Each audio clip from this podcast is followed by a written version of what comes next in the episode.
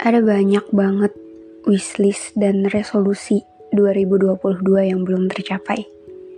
Ada wishlist dari tahun-tahun sebelumnya, dan ada juga yang dari tahun ini sepenuhnya. Jadi penulis, cita-cita gue yang entah sejak kapan, kayaknya dari awal SMA gue udah bercita-cita mau jadi penulis. Tapi nggak semua mimpi harus tercapai sekarang kan? Nggak semua mimpi bisa dicapai dengan cepat. Sempet dapat tawaran nerbitin buku, tapi gue waktu itu masih cupu. Gue manusia yang suka mikir respon orang gimana. Satu orang aja yang nggak suka, ambiar semuanya. Iya, dulu gue secupu itu. Sampai pada akhirnya gue nolak karena ngerasa ini cerita apaan sih? Ngasih dampak apaan buat pembaca? Emang kalau gue terima, bakalan ada yang beli apa? Gimana kalau nggak ada yang beli? Sedih, gue sedih waktu itu, kecewa. Bohong banget kalau gue bilang nggak apa-apa. Untuk sampai tahap nggak apa-apa tuh perlu proses yang lama, bertahun-tahun Sampai pada akhirnya gue menulis bukan lagi untuk dapet tawaran terbit. Gue nulis untuk diri sendiri, untuk um, apa ya? Meluapkan semua pikiran yang gak semua manusia bisa ngerti. Sekarang, nulis jadi healing terbaik gue. Gue berhenti nulis cerita dan mutusin buat nulis di diary aja. Gue nulis semua keresahan gue bahkan solusi dari yang masuk akal sampai terburuk pun ada di sana. Pada akhirnya gue sadar kalau nggak apa-apa nggak jadi sepenuhnya apa yang lo harapkan. Sejauh apa pun lo menggapai dan hasil yang diterima adalah bentuk tercapainya mimpi itu sendiri bentuknya mungkin gak sama, hasilnya mungkin gak sepenuhnya bikin gembira, tapi siapa yang bilang kalau mimpi itu gak tercapai? Tentang mimpi itu bukan ketika kita mendapatkannya, tapi ketika kita berhasil memperjuangkannya. Apa pun hasilnya, itulah bentuk dari mimpi itu sebenarnya di penghujung tahun 2022 ini, gue melakukan sebuah ritual yang cuma gue dan diri gue sendiri yang ngerti. Gue pergi ke supermarket terdekat, beli makanan yang pengen banget gue makan, beli minuman favorit gue, lalu duduk di kamar dan dalam setiap kunyahan makanan yang gue makan, gue berdialog dengan diri sendiri tentang apa yang harus diperbaiki.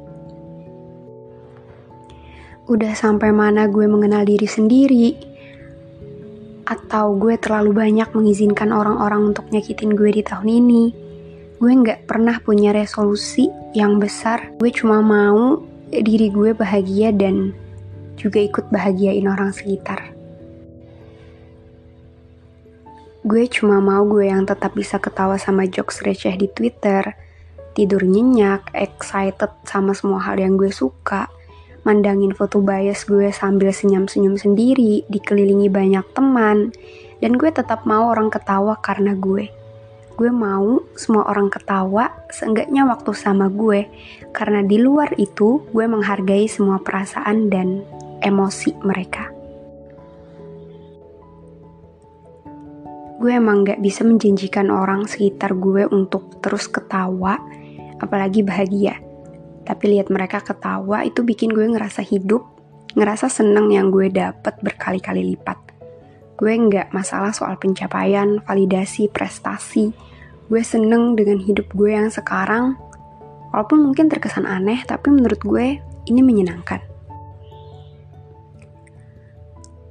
Ada banyak banget hal nggak terduga yang terjadi di tahun ini. Tapi justru itu yang bikin gue mikir. yang bikin gue nyadar bahwa dunia tuh seluas ini. Ada banyak pola pikir dan gak semua bisa sejalan dengan maunya lo. Jadi untuk satu dua hal yang orang gak suka tentang gue, itu gak apa-apa. Gue juga gak bisa merubah atau memaksa orang untuk sejalan dengan gue. Tentang pikiran manusia, mereka punya banyak cara untuk menyimpulkan satu hal. Jadi, kalau kesimpulannya nggak sama, berarti cara pandangnya juga beda. Lagi, gue mau bilang kalau untuk nggak punya pencapaian yang besar tuh nggak apa-apa. Kadang ya kita manusia tuh suka banget lihat pencapaian orang lain dan merasa diri ini nggak ada apa-apanya. Tapi coba deh, sekali-sekali duduk, diam, merenung, dan gak berkegiatan tuh gak apa-apa. Otak gak harus selalu dibawa mikir. Bahkan kamu mau bengong pun itu gak masalah.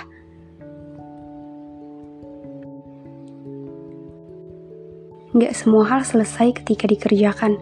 Kadang ada hal yang perlu kita pikirin dengan tenang dulu, baru nemu titik temunya titik yang sebenarnya sederhana banget, tapi karena kita lagi kalut, kita lagi buru-buru nih mau ngejar pencapaian orang lain. Jadinya pikiran kita ke mana-kemana. Hey, enggak semua hal harus dipikirin dengan keras. Kadang hal-hal itu perlu kamu ajak bengong di kursi pinggir jalan, diajak jajan sambil nikmatin semua kunyahannya. Kamu gak harus jadi kayak orang lain. Pencapaian kamu gak harus sama kayak mereka. Karena hidup terlalu singkat untuk selalu membanding-bandingkan diri sendiri dengan orang lain hidup terlalu singkat untuk selalu melihat pencapaian orang lain. Jadi, nikmati hidup kamu mulai sekarang tanpa melihat orang di sekitar kamu. Nikmatin apa yang kamu punya sekarang. Jalani hidup sesuai kemauan kamu jangan takut untuk mengambil sebuah langkah yang kalau menurut kamu itu bisa bikin kamu bahagia. Lakuin, lakuin sekarang juga.